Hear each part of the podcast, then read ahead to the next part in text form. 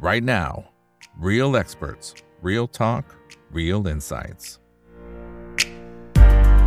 สวัสดีครับ สวัสดีเพื่อนๆนักทุนทุกคนนะครับ นี่คือไรนาวบายอีกบรรพททุกเรื่องที่นักทุนต้องรู้นะครับ และสำหรับวันนี้เรื่องที่เราต้องรู้ก็เป็นกรณีที่เกิดขึ้นกับทางฝั่งของประเทศอิหร่าน ตั้งแต่ในช่วงสุดสัปดาห์ที่ผ่านมานะครับที่มีรายงานนะครับที่บอกว่ามีโดรนเนี่ยไปโจมตีทางฝั่งของอิหร่านอยู่หลายจุดด้วยกันนะครับ ณตรงจุดนี้เนี่ยเราสามารถที่จะมองหาใครที่เป็นต้นเหตุ แล้วก็แรงจูงใจได้หรือยังนะครับ แล้วก็ในแง่ของผลกระทบที่จะตามมา มีในมุมไหนบ้างอะไรที่เป็นสิ่งที่เราต้องเฝ้าระวังนะครับ วันนี้ได้รับเกียรติจากรองศาสตราจารย์ดรปณิธานวัฒนายากรครับผู้เชี่ยวชาญด้านความมั่นคง และการต่างประเทศนะครับ เข้ามาให้ความรู้ดีๆกับพวกเราเช่นเคยครับสวัสดีครับอาจารย์ปณิธานครับผม ครับ สวัสดีครับ คุณเอกครับ สวัสดีครับ ท่านผู้ฟังท่านผู้ชมครับ ครับอ่าคนไหนเข้ามาแล้วก็กดไลค์กดแชร์ทุกช่องทางนะครับ Facebook YouTube Twitter Clubhouse ห้องฮงโอเวอร์ไลน์แชทนะครับชอบห้องไหนก็คลิกเข้าไปห้องนั้นนะครับโอเคนะครับอ่าสำหรับในช่วงวันเสาร์ที่ผ่านมานะครับตามเวลาในท้องถิ่นเนี่ยก็มีรายงานนะครับว่ามีการโจมตีที่เมืองอิสฟาฮานนะครับแล้วก็ทางฝั่งของกองทัพอิหร่านเขาเขาเคลมนะครับอาจารย์บอกว่าสามารถสกัดกั้นการโจมตีด้วยโดรนด้วย 3ลำนะครับแต่ว่าในเรื่องของตัวแรงจูงใจ ของเหตุที่มันจะต้องมีการส่งโดนไปเนี่ยนะครับ หรือแม้กระทั่งก่อนหน้านี้มันจะมีการโจมตีไซเบอร์โจมตีหลายต่อหลายครั้งทำไมอิหร่านเขาถึงตกเป็นเป้าอะครับอาจารย์ ครับเพราะว่ามีสามปัจจัยนะครับที่ทำให้อิหร่านเนี่ย ซึ่งปีนี้ถูกทำนายว่าอาจจะเป็นหนึ่งในจุดผกผันทำให้เกิดความขัดแย้งขึ้นมาในระลอกใหม่ในตะวันออกกลางนะครับ คือคือเรื่องแรกก็คือเรื่องอาวุธนิวเคลียร์นะครับ เรื่องอาวุธนิวเคลียร์ อันนี้เป็นเป็นเป็นเรื่องซึ่งขณะนี้นักวิทยาศาสตร์ ขณะนี้ผู้เชี่ยวชาญก็สรุปกันว่าอิหร่านเนี่ยจะพัฒนาวุธนิวเคลียร์สำเร็จไม่ยากแล้วนะครับ คือผ่านจุดที่ยากลำบาก หรือที่เรียกว่า threshold แล้วนะครับการเพิ่มสมรรถภาพกัมมันตภาพรังสีของแร่ยูเรเนียมนะครับก็ก็ทำได้ยี่สิบกว่าเปอร์เซ็นต์แล้วก็ก็ถือว่าสามารถทำอาวุธได้แล้วนะครับอาวุธนิวเคลียร์ นะครับ อันนี้นี่คือเป็นประเด็นแรกฉะนั้นที่ตั้งทางการทหารสองสามแห่งที่โดนโจมตีไปเมื่อวันเสาร์นี่ก็น่าจะเกี่ยวข้องกับการทำอาวุธนิวเคลียร์นะครับ ซึ่งทางอิหร่านก็ประกาศออกมาชัดเจนนะครับว่าการโจมตีเนี่ยจะไม่กระทบกับโครงการนิวเคลียร์นะครับ แต่ว่าเขาประกาศว่าเป็นโครงการนิวเคลียร์ไม่ใช่เพื่อลุกลานหรือว่าเพื่อทำอาวุธนะครับเพราะเป็นจริงหลายคนก็ทราบอันนี้คือประเด็นแรกก็คือเกี่ยวข้องกับเรื่องของ อิหร่านจะเป็นมหาอำนาจนิวเคลียร์ในตะวันออกกลาง ซึ่งก็จะเปลี่ยนสมการหลายอย่างนะครับความขัดแย้งกับซาอุดิอาระเบีย การเผชิญหน้ากับกับกับสหรัฐนะครับ ซึ่งทุกคนก็ทราบว่าเบื้องหลังอิหร่านก็มีจีน มีพันธมิตรของจีนมีรัสเซียนะครับ อันนี้อันนี้ประเด็นแรกนะครับประเด็นที่สองถึงไม่มีอาวุธนิวเคลียร์นะครับ อิหร่านเป็นประเทศมหาอำนาจอยู่แล้วในตะวันออกกลางนะครับ ใหญ่ลำดับ ต้นๆของโลกลำดับที่สิบเจ็ดนะครับพื้นที่ประมาณล้านหกแสนตารางกิโลเมตรนะครับ มีประชากรประมาณเก้าสิบล้านนะครับ แล้วก็มีศักยภาพสูง ขณะนี้ทางการทหารก็ถือว่าอิหร่านประสบความสำเร็จในการยกระดับ แล้วก็ออกมาลาดตระเวนคุมช่องทางเข้าออกช่องแคบอ่าวเปอร์เซียได้นะครับ อันนี้ก็จะเป็นปัญหาให้กับสหรัฐกับพันธมิตรรวมทั้งซาอุดิอาระเบีย อิหร่านก็จะมีศักยภาพตรงนี้นะครับ แล้วก็ศักยภาพทางการทหารก็ไม่ได้รู้กันนะครับ ว่าอิหร่านมีบทบาทในหลายสงครามในตะวันออกกลางนะครับ มีกองกำลังอของอิหร่านนะครับ ที่เป็นที่รู้จักกันดี มีนักรบนะครับ ติดอาวุธแล้วก็สนับสนุนกระบวนการต่างๆ อย่างเช่นกระบวนการที่อิสราเอลมองว่าเป็นภัยคุกคามนะครับฮิสบาล่าโดยเฉพาะนะครับ อันนี้ก็เป็นประเด็นที่สองก็คือ อิหร่านมีศักยภาพทางทางการทหารมากขึ้นเยอะนะครับ เป็นประเทศที่สามารถที่จะเปลี่ยนแปลงสมการตรงนี้ได้ในพื้นที่ที่สหรัฐอเมริกาคุมอำนาจอยู่นะครับ อันนี้ก็เป็นประเด็นที่สองประเด็นที่สามก็แน่นอนนะครับอิหร่านเป็นพันธมิตรกับจีน แล้วก็มีศักยภาพนะครับที่จะพัฒนาเศรษฐกิจมีน้ำมันราคาถูกคุณภาพดี นะครับขณะนี้ต้องการน้ำมันประเภทนี้เยอะนะครับในโลกนะครับ ซึ่งราคาพลังงานมันผันผวนนะครับอิหร่านก็จะมีช่องทางในการที่จะดำเนินการในเรื่องเหล่านี้นะครับ ก็ก็เป็นสามเรื่องนะครับคุณคุณอีกครับที่ในตัวเองนะครับศักยภาพทางการทหาร เรื่องอาวุธนิวเคลียร์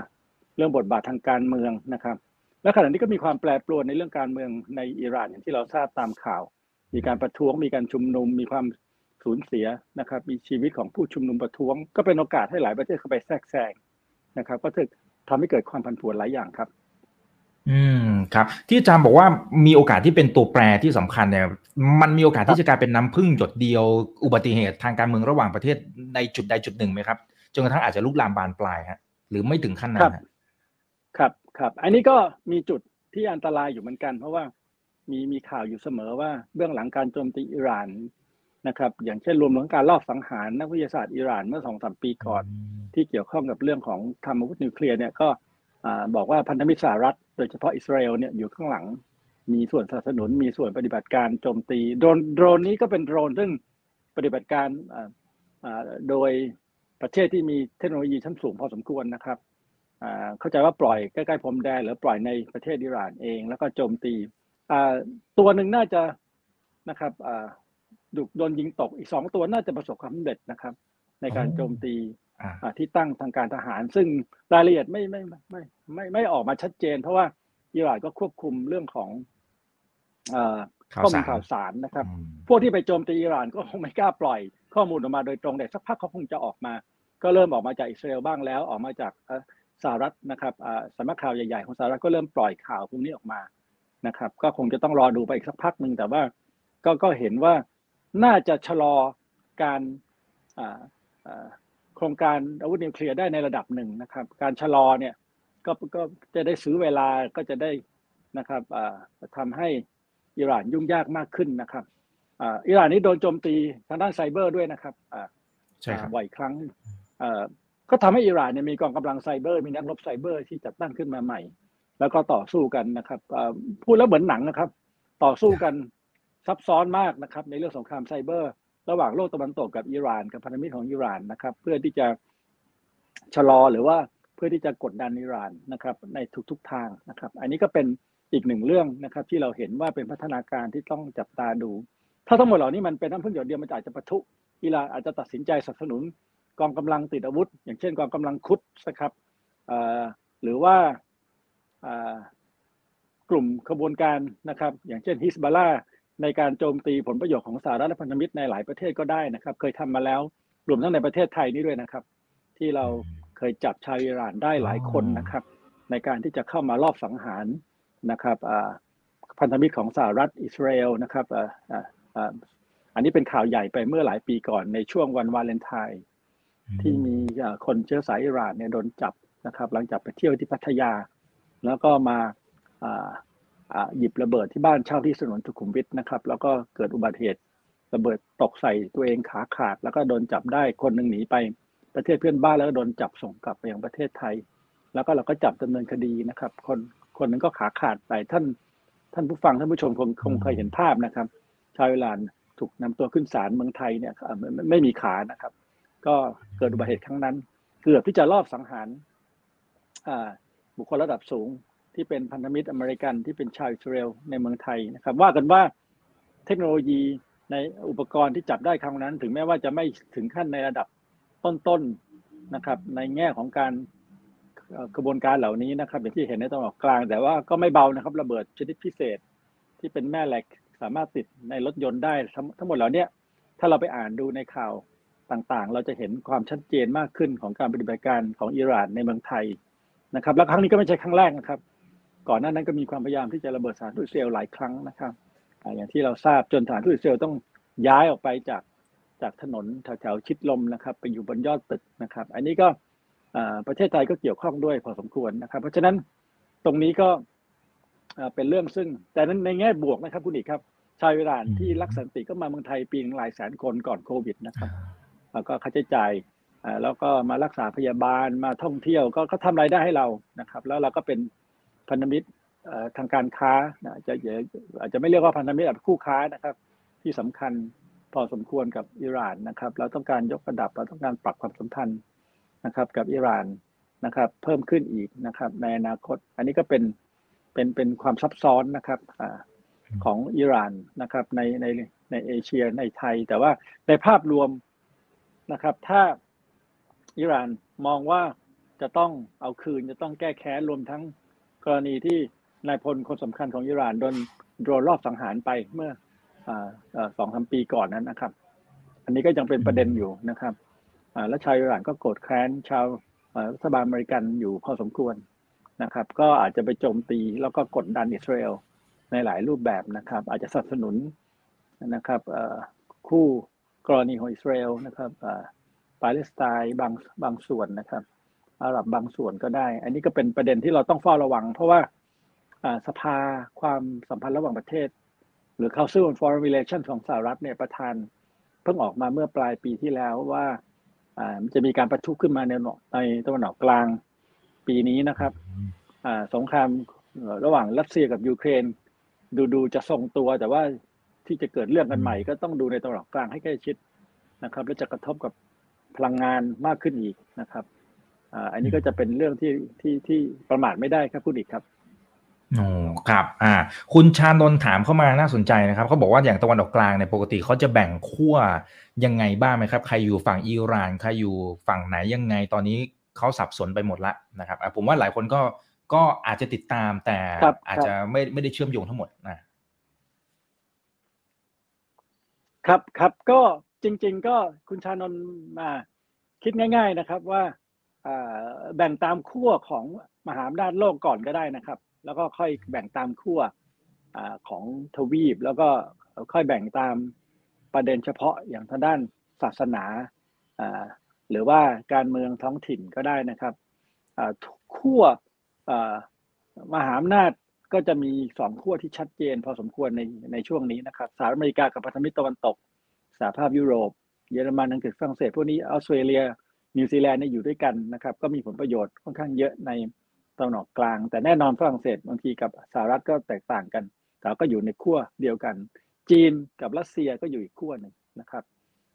ในตะวันออกกลางในแอฟริกา เพราะฉะนั้นสองกลุ่มเนี้ยก็จะมีพันธมิตรในตะวันออกกลางนะครับในลักษณะที่เป็นสองขั้วนะครับ ยกตัวอย่างเช่นซาอุดิอาระเบียก็ใกล้ชิดกับสหรัฐ UAE นะครับ UAE ก็ใกล้ชิดนะครับเกาหลีใต้เพิ่งไปเพิ่งไปเยือน UAE นะครับ แล้วก็ประกาศว่าอิหร่านเนี่ยนะครับ เป็นภัยต่อ UAE แล้วจะช่วย UAE จะขายวุธให้ UAE อันนี้ก็เป็นเรื่องซึ่งไม่ค่อยเกิดขึ้นมาก่อนนะครับ เกาหลีใต้เขาผลิตอาวุธได้เยอะ อีกส่วนหนึ่งก็เป็นคู่อิหร่านนะครับ ก็ใกล้ชิดกับจีนใกล้ชิดกับรัสเซียนะครับ แล้วก็พอเกิดสงครามตัวแทนขึ้นในยุโรปเนี่ย ในตะวันออกกลางก็จะเข้มข้นขึ้น อันนี้อันนี้อันนี้เป็นเป็นเป็นขั้วในระดับนานาชาตินะครับ ในภูมิภาคเองก็แน่นอนนะครับ อิหร่านกับซาอุดิอาระเบียก็เป็น ถึงแม้ว่าไม่มีมหาอำนาจหนุนหลังก็ก็เป็นสองประเทศที่แข่งขันกัน มีอิทธิพลเป็นหมายเลขหนึ่งในในในทวีปตะวันออกกลางอยู่ดีนะครับ ประเทศขนาดใหญ่น้ำมันเยอะนะครับศาสนานิกายชีอะ นิกายซูนีก็ก็มีผลพอสมควรนะครับ ในแง่ความคิดที่แตกต่างกัน อันนี้ก็เกิดเขาเรียกว่าแรงแรงเสียดเสียดทานแรง เสียดสีกันแล้วก็เกิดปัญหาขึ้นนะครับโดยเฉพาะบางพื้นที่อย่างเช่นในประเทศเยเมนหรืออื่น ๆนะครับ ที่แต่ละประเทศอิหร่านกับซาอุดิอาระเบียพยายามที่จะมีอิทธิพลนะครับอันนี้อันนี้ก็จะเป็นอีกหนึ่งประเด็นนะครับ ที่เราจะดูเรื่องของการเมืองในระดับทวีปนะครับ การเมืองระดับระดับภูมิภาค แล้วแน่นอนนะครับมันก็จะมีกลุ่มที่อาจจะไม่ฝักใฝ่ฝ่ายใดบ้างเป็นกลางๆบ้าง อย่างเอเชียแล้วก็มีไทยที่พูดกันว่า ก็ไม่ค่อยมีศัตรูชัดเจนนะครับ ครบได้หมดนะครับ ก็จะมีอยู่บ้านในตะวันออกกลางนะครับ แต่ก็ไม่มากแล้วนะครับ เมื่อก่อนก็มีอย่างเช่นคูเวตตอนหลังก็เปลี่ยนไปเยอะนะครับหรือว่าดูไบซึ่งพยายามที่จะค้าขายกับทุกคนนะครับ แต่ว่าอันนี้ก็ถือว่าในช่วงที่คั่วมหาอำนาจขัดแย้งกันเข้มข้นนี่ก็หลาย ๆ ประเทศก็ถูกบีบให้ให้เลือกข้างโดยปริยายนะครับ อันนี้ก็เป็นเป็นประเด็นที่ที่ต้องจับตาดูนะครับ จริง ๆ พื้นที่ตะวันออกกลางเนี่ยคุณอีกก็คงทราบว่า เป็นพื้นที่ที่ทุกประเทศให้ความสำคัญมากที่สุดนะครับ ถ้าไม่นับในยุโรปที่เกิดสงครามตัวแทนขึ้นในยูเครนกับระหว่างรัสเซียกับยูเครน กับสหรัฐกับพันธมิตรนะครับเพราะเพราะเป็นพื้นที่อิทธิพลสำคัญที่มีทรัพยากรธรรมชาตินะครับ แล้วตอนนี้จะเปลี่ยนแปลงไปถ้าอิหร่านติดอาวุธนิวเคลียร์ได้สมการจะเปลี่ยนไปเยอะ ตอนนี้ที่ที่ชัดๆ ก็คืออิสราเอลมีอาวุธนิวเคลียร์โดยไม่ประกาศนะครับ แล้วก็ทำให้อาหรับหลายประเทศก็ค่อนข้างที่จะระแวงแล้วต้องการที่จะพัฒนาศักยภาพขึ้นมาทางด้านอาวุธนิวเคลียร์นะครับ ก็อิหร่านอาจน่าจะเป็นประเทศแรกอนอกเหนือจากกลุ่มตะวันตกอย่างเช่นอย่างเช่นอิสราเอลในภูมิภาคนี้ที่จะได้มีอาวุธนิวเคลียร์นะครับ ภูมิภาคอื่นอย่างเช่นเกาหลีเหนือก็มีไปแล้วนะครับอย่างอย่างที่เราเห็นนะครับ แล้วทำให้จัดการกับเกาหลีเหนือได้ยากนะครับอิหร่านก็จะอยู่ในสภาพแบบนั้นต่อไปนะครับ เพราะฉะนั้นความพยายามที่จะชะลอโครงการทำอะไรก็ได้ให้อิหร่านติดวุธนิวเคลียร์ให้ช้าที่สุดหรือว่าติดวุธนิวเคลียร์ไม่ได้เนี่ยก็มีอยู่ตลอดเวลาอย่างที่เราเห็นในช่วงนี้ครับคุณอีกครับ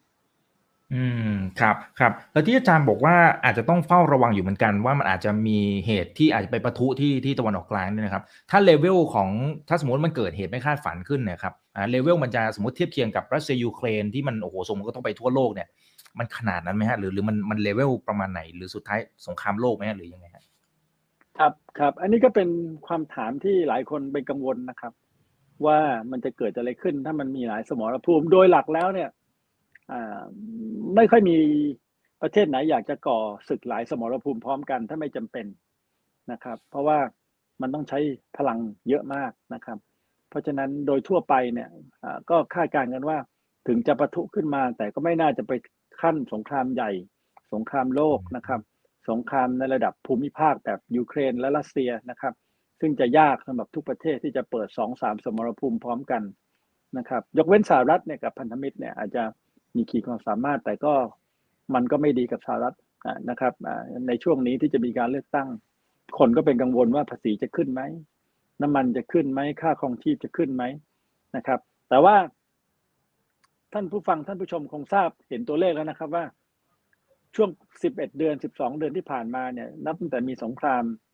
ในยูเครนเนี่ยนะครับหุ้นบริษัทอาวุธของสหรัฐที่ขึ้นชนเพดานหมดนะครับ ขายอาวุธได้มากขึ้นกว่าเดิมเป็นเท่าตัว อันเนี้ยมันเป็นความปกติของอเมริกัน ปกติยังไงฮะอเมริกันได้กำไรจากอาวุธนะครับ ลงทุนไปหนึ่งเหรียญเนี่ยได้กำไรเป็นสิบเหรียญเป็นสิบเท่าเลยนะครับ เมื่อก่อนผมทำวิจัยเนี่ยได้สามเท่าเมื่อยี่สิบปีก่อนเดี๋ยวนี้สูงเพราะสูงนั้นมากเพราะอเมริกันผูกขาดไฮเทคนะฮะเทคโนโลยีชั้นสูงเนี่ยนะครับ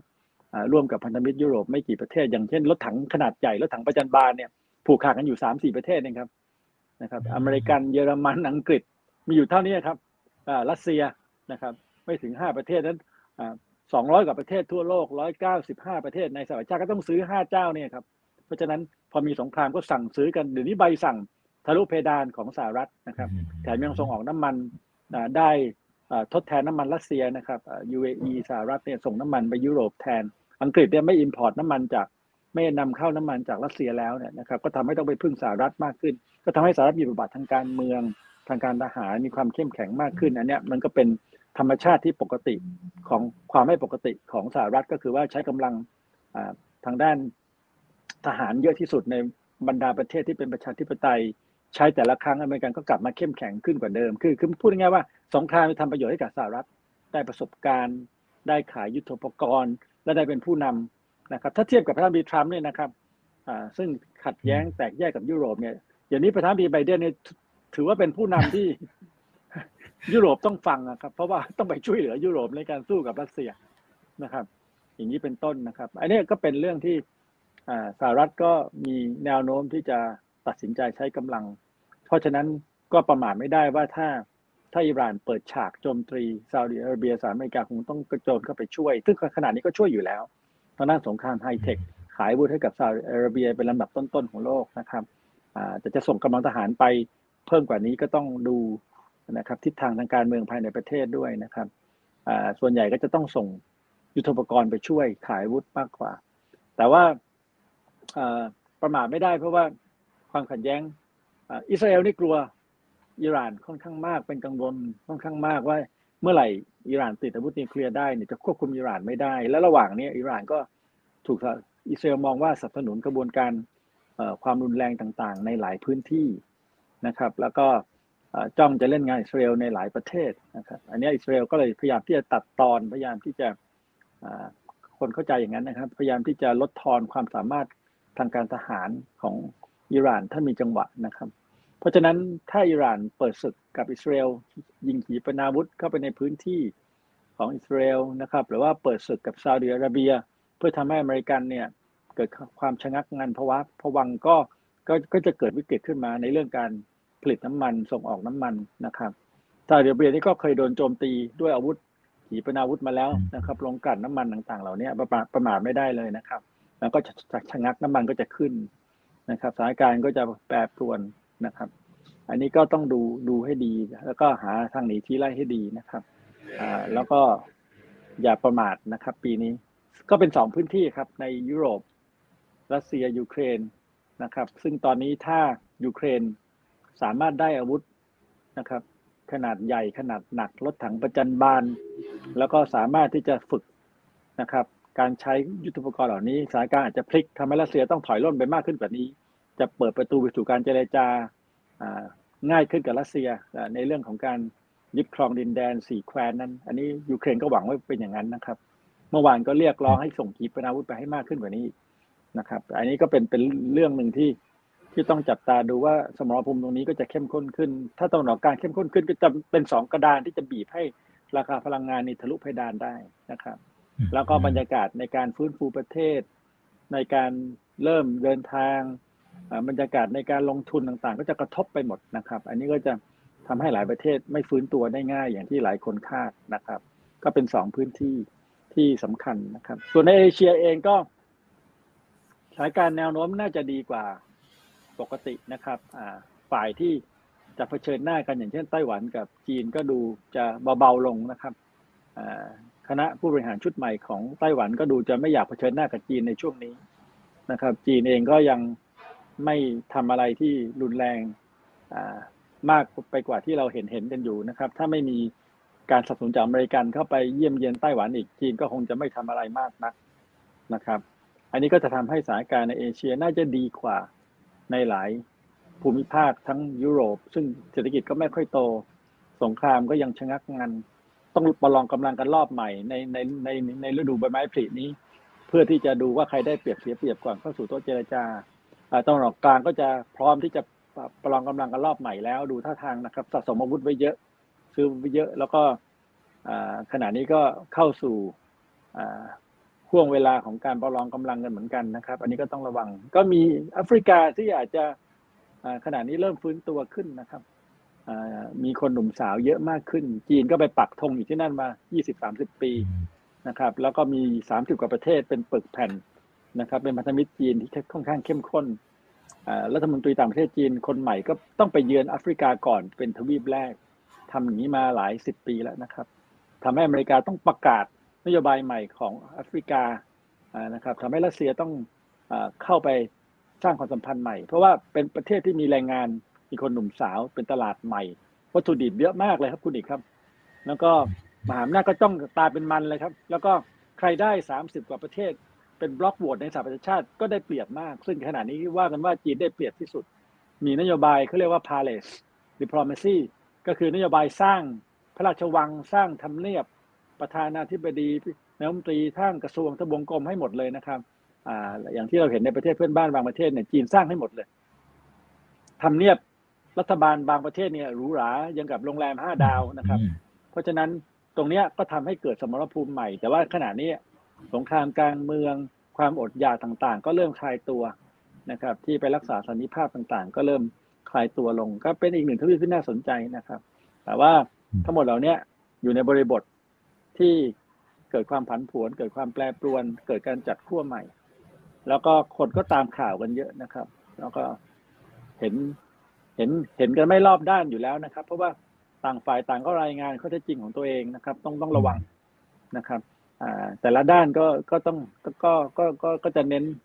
ทางตะวันตกค่ายสื่อของตะวันตกก็จะรายงานด้านหนึ่งของตะวันออกของจีนก็อีกด้านหนึ่งกว่าจะดูรอบด้านใช้เวลาครับ อันนี้ก็เป็นเรื่องครับ อ่าครับ อ่า ขอบคุณครับอ่าสวัสดีทักทาย 1,450 ท่านนะครับ กดไลค์กดแชร์ทุกช่องทางนะครับ Facebook YouTube Twitter Clubhouse นะครับ คุณแซนถามน่าสนใจนะครับ อ๋อ แล้วอีกท่านหนึ่งนะครับ ก็บอกว่าอยากให้อาจารย์มาบ่อยๆ นะนะครับเดี๋ยวดูตามความเหมาะสมนะครับเอ่อคุณสิริรัตน์สวัสดีค่ะ โอเค คุณแซนถามน่าสนใจนะครับ บอกว่า MBS นะครับอ่ามงกุฎราชกุมารนะครับของซาอุดิอาระเบียเนี่ย ดูแล้วจะไม่ค่อยชอบทางฝั่งของอเมริกา มีโอกาสที่สุดท้ายแล้วซาอุจะไปดีไปเกี่ยวก้อยนะครับ ดีกันกับทางฝั่งของอิหร่านไหมฮะอืมเอ่ออิหร่านนี่ยากนะครับ เพราะว่ามีหลายปัจจัยอยู่แต่ว่าก็ก็มีโอกาสนะครับ ใช่ครับ ตรงนั้นหลายคนก็เห็นโอกาสว่าคนรุ่นใหม่ๆเนี่ยเขาเขาก็ไม่อยากจะอืมเผชิญหน้ากันมากนักนะครับ โดยเฉพาะ MBS มงกุฎอ่ามงกุฎราชกุมาร หรือว่าอ่าพระราชวงศ์รุ่นใหม่ๆเนี่ยก็ก็มองว่า เอ๊ะอืมจะเป็นเบี้ยให้กับมหาอำนาจไหมนะครับ มันจะขัดแย้งกันโดยไม่จำเป็นไหมแต่แน่นอนก็มีพื้นฐานในเรื่องหลักคิดต่างๆ ที่มันขัดแย้งกันมาเรื่องของการแข่งขันแย่งชิงอิทธิพลในภูมิภาคนะครับ เหมือนสมัยก่อนเรากับเพื่อนบ้านก็แข่งกัน เดี๋ยวนี้ก็ดีกันในในกลุ่มของอาเซียนนะครับอันเนี้ยทางฝั่งตะวันออกกลางก็ต้องทำสมาคมแบบอาเซียนให้ได้ให้ดีขึ้นนะครับก็เป็นไปได้นะครับ แต่ว่ายังยังไม่มากนะครับ แล้วก็ หลายคนก็เริ่มระแวงมหาอำนาจมากขึ้นแล้วนะครับ ไม่ใช่ไม่เคยระแวงนะครับ แต่ตอนหลังเห็นได้ชัด ว่ามหาอำนาจเนี่ยอยู่เบื้องหลังของความขัดแย้งเรื่องข้อมูลข่าวสารที่บิดเบือนก็ดีนะครับก็จะมีความพยายามในการเชื่อมต่อในการพยายามที่จะพูดคุยกันในระดับคนรุ่นใหม่ ๆ อยู่พอสมควรนะครับ แต่ในชั้นนี้เนี่ยดูท่าทางยังไม่ค่อยจะ ไม่ค่อยจะอ่าราบรื่นนะครับทางซาอุดิอาระเบียก็ ต้องพึ่งสหรัฐมากนะครับตอนหลังโดนกดดันเยอะในกรณีหนึ่งที่มีการสังหารนักข่าวนะครับทำให้ซาอุดิอาระเบียโดนกดดันจากจากจากอเมริกาเยอะนะครับทำให้ช่วงนั้นทำให้มีการคิดกันว่าจะหันหลังให้อเมริกาหรือลดระดับดีไหมนะครับแล้วไปปรับความสัมพันธ์กับอิหร่านและประเทศอื่น ๆ รอบๆด้านมากขึ้นนะครับเป็นไปได้ครับว่าในอนาคตผู้นำรุ่นใหม่ๆเนี่ยจะปรับเปลี่ยนความสัมพันธ์ของซาอุดิอาระเบียให้ดีขึ้นนะครับ อันนี้ก็อันนี้ก็ต้องรอดูไปนะครับอ่าครับเหมือนกับเหมือนกับอียิปต์อะครับ อียิปต์ตอนหลังๆก็กลายเป็นหนึ่งในประเทศที่มีบทบาทสำคัญคุยกับทุกประเทศได้มากขึ้นนะครับ อันนี้ก็ซาอุดิอาระเบียก็คุยกันได้มากขึ้นนะครับอ่าและซาอุดิอาระเบียตอนนี้ก็ปรับความสัมพันธ์กับอิสราเอลนะครับอ่าดีขึ้นกว่าเก่าเยอะเลยนะครับ อันนี้ก็เป็นหนึ่งในพัฒนาการซึ่งใช่ครับเป็นผู้นำรุ่นใหม่อย่างที่เมื่อกี้ท่านผู้ชมอ่าตั้งข้อสังเกตนะครับ ว่าเป็นไปได้ แต่ว่าถ้าปรับกับศัตรูกับอย่างอิสราเอลได้ทำไมจะปรับกับอิหร่านไม่ได้นะครับ อันนี้ก็เป็นข้อสังเกตที่ดีครับอืมครับอ่าขอสุดท้ายแล้วกันนะครับอาจารย์นะฮะเอ่อคุณเคนะครับบอกว่าแล้วเกาหลีใต้เนี่ยมีโอกาสที่จะทะเลาะกับเกาหลีเหนืออ่าและญี่ปุ่นที่ที่ก่อนหน้านี้เขาอาจจะมีการยิงเอ่อขีปนาวุธไปมาแล้วไปตกใกล้ๆกันอะไรเงี้ยครับ มันมีความสุ่มเสี่ยงไหมครับ ครับก็ประมาทไม่ได้นะครับทั้งนั้นที่เกาหลีเดียวกันนะครับแล้วแต่ว่าเขายังไม่สงบศึกนะครับ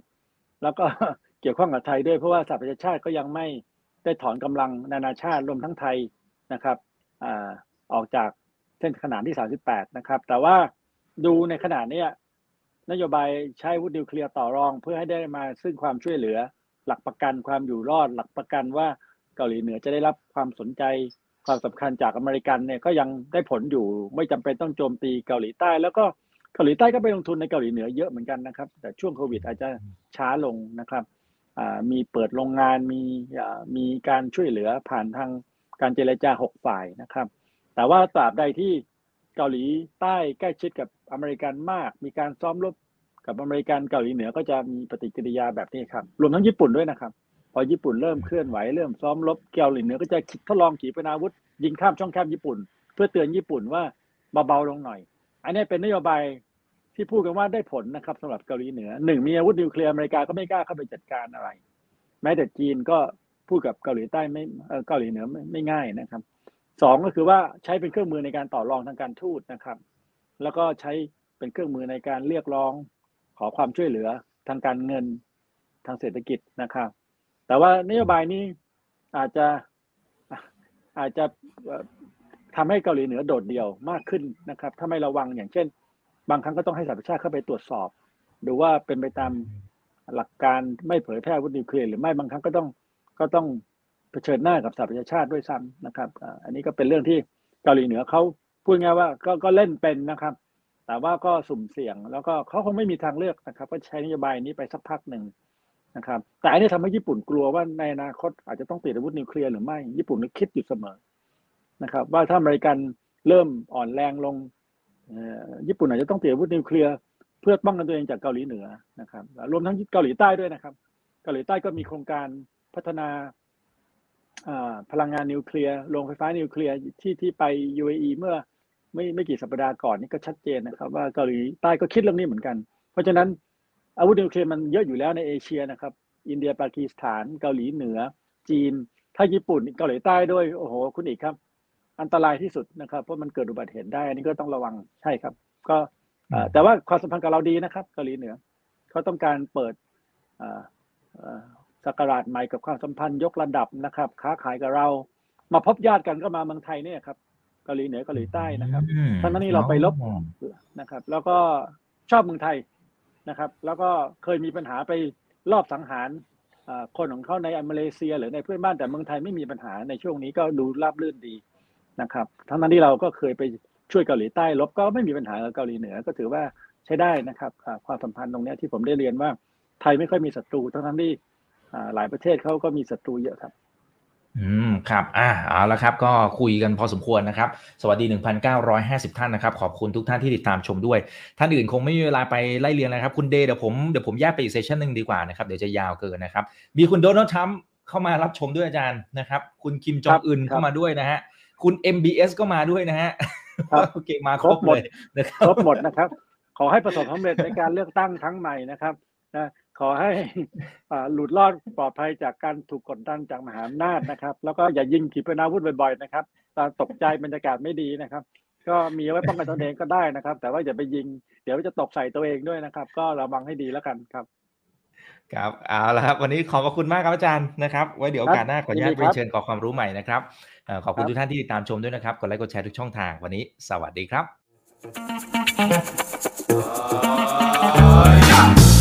ถ้าชื่นชอบคอนเทนต์แบบนี้อย่าลืมกดติดตามช่องทางอื่นๆด้วยนะครับไม่ว่าจะเป็น Facebook, YouTube, Line Official, Instagram และ Twitter จะได้ไม่พลาดการวิเคราะห์และมุมมองเศรษฐกิจ และการลงทุนดีๆ แบบนี้ครับ อย่าลืมนะครับว่าเริ่มต้นวันนี้ดีที่สุด ขอให้ทุกท่านโชคดี และมีอิสรภาพในการใช้ชีวิต ผมอีกบรรพธนาเพิ่มสุขครับ